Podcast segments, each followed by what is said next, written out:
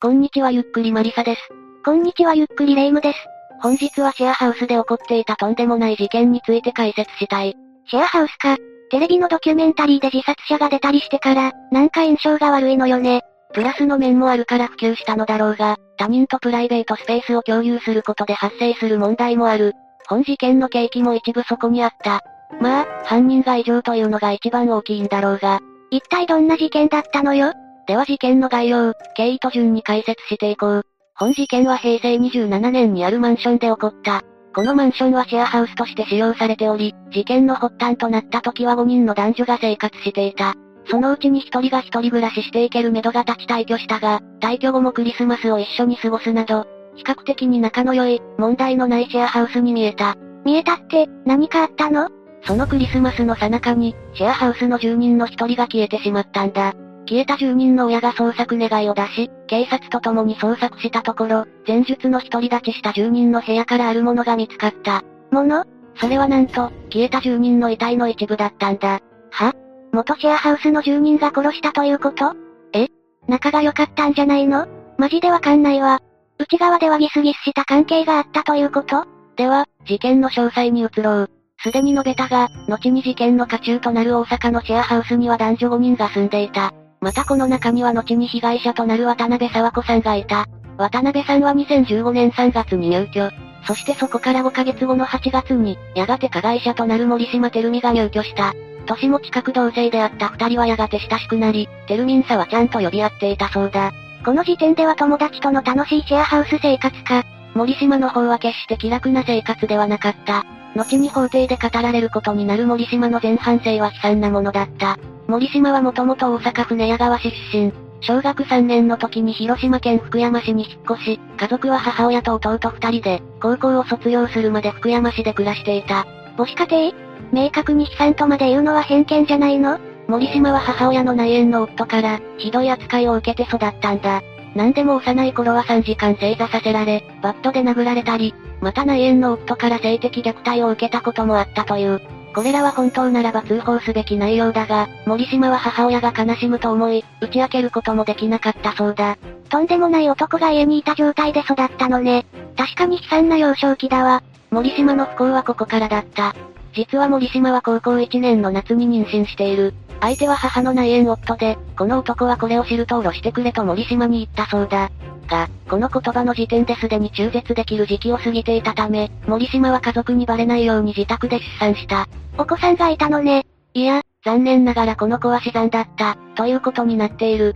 詳細がわからないのは、赤ちゃんはこの内縁の男がダムに捨てたからだ。最悪すぎる男だわ。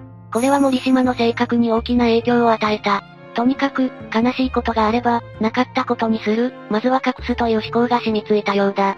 悲惨な幼少期と経験というのは分かったけど、シェアハウスで集団生活できる程度には立ち直ったのね。友達を作れる程度には対人能力はあったのだろうが、それでも歪な部分も見受けられる。現に森島はシェアハウスではネット中毒で、夕方から朝方まで、ネットをして過ごしていたという。そのため森島はほとんど自室で過ごし、他の同居人と会うことは少なかった。実質引きこもりか。そういえば森島って職業なんなの？四六時中ネットに入り浸りながらできる仕事ってかなり限られるわよ。自称イラストレーターだが、本業では稼げなかったようだ。それで短期の派遣業務や風俗の仕事をすることもあったものの、これといった定職にはついていなかった。また借金もあった。加えて金銭面で頼れる親族もいないため、森島は金銭的に厳しい状況にあったと推測される。そしてそのような環境からか、森島はとうとう犯罪に手を出した。は、犯罪？友達である渡辺さんへのなりすましによるキャッシングだ。渡辺さんの免許証を入手し、消費者金融から金を借りるという行為を行ったんだ。これは結果的にバレなかったため、森島は味を占め、消費者金融で計11回のキャッシングを行った。また銀行のキャッシュカードも作り、計61万円を引き出したんだ。いや、もうこんなの友達じゃないじゃん。というか消費者金融も銀行窓口も止めなさいよ。女性は化粧で変わるし、堂々としているから本人とわからなかった、だそうだ。ちなみに森島の変装は雑だ。化粧をして、メガネを外し、つけまつげをした程度のものだった。ええー、嘘でしょ。骨格から違うのに、こんなのがうまくいっちゃうの。その場しのぎにはなっても、森島の問題が大きくなっただけだ。そもそもこのなりすましにも限度があった。というのもあっという間に森島が不正に入手したカードは融資限度額に達し、新たな借り入れができなくなった。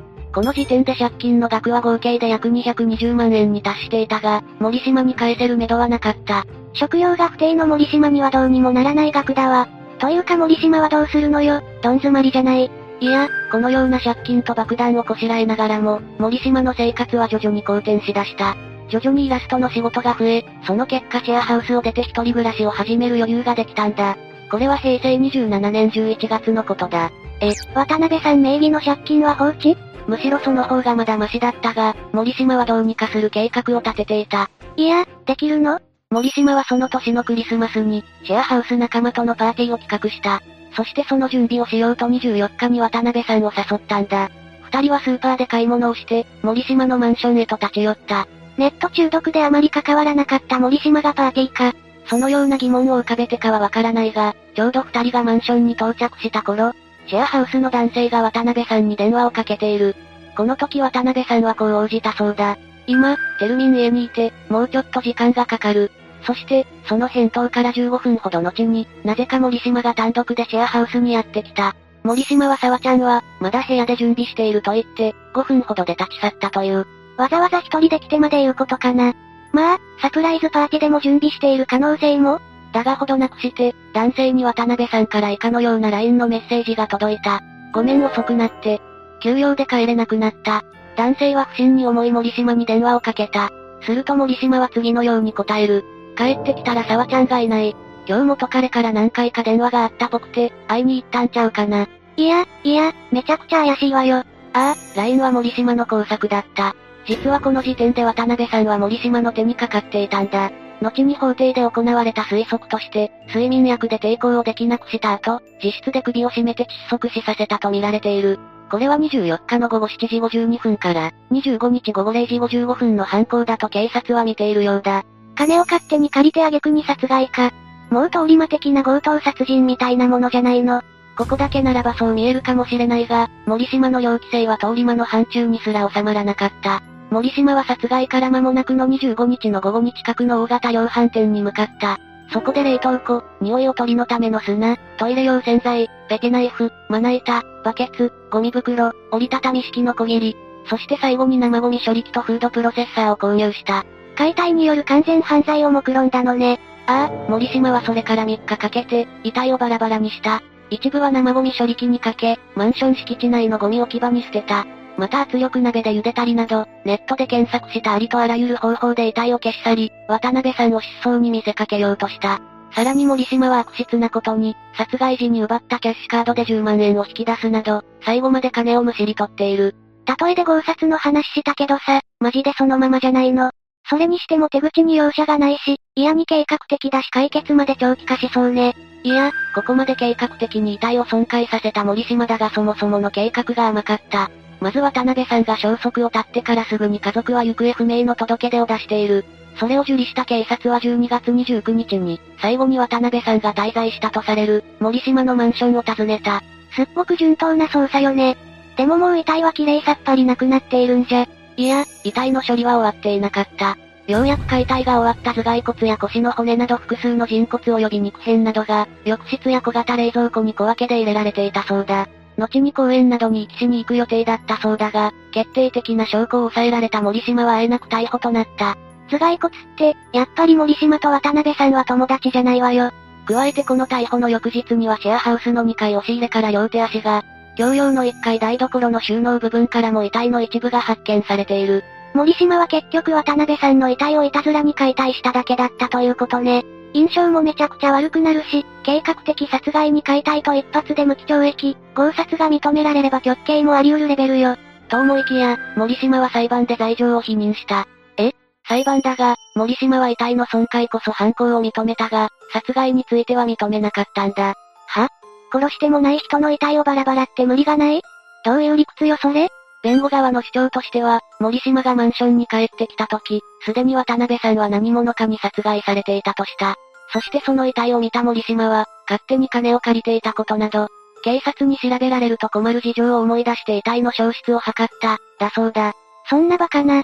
森島が殺害した証拠が出れば一発で否定されるわ。残念ながら、森島が殺害したとする決定的な証拠はなかった。が、ここで森島のネット中毒が助けになった。どういうこと？森島は次のように事件直前に検索していたんだ。人間解体死体の廃棄方法ゴミ業者バレる骨を粉々にできる気絶させる方法。人の殺し方完全犯罪。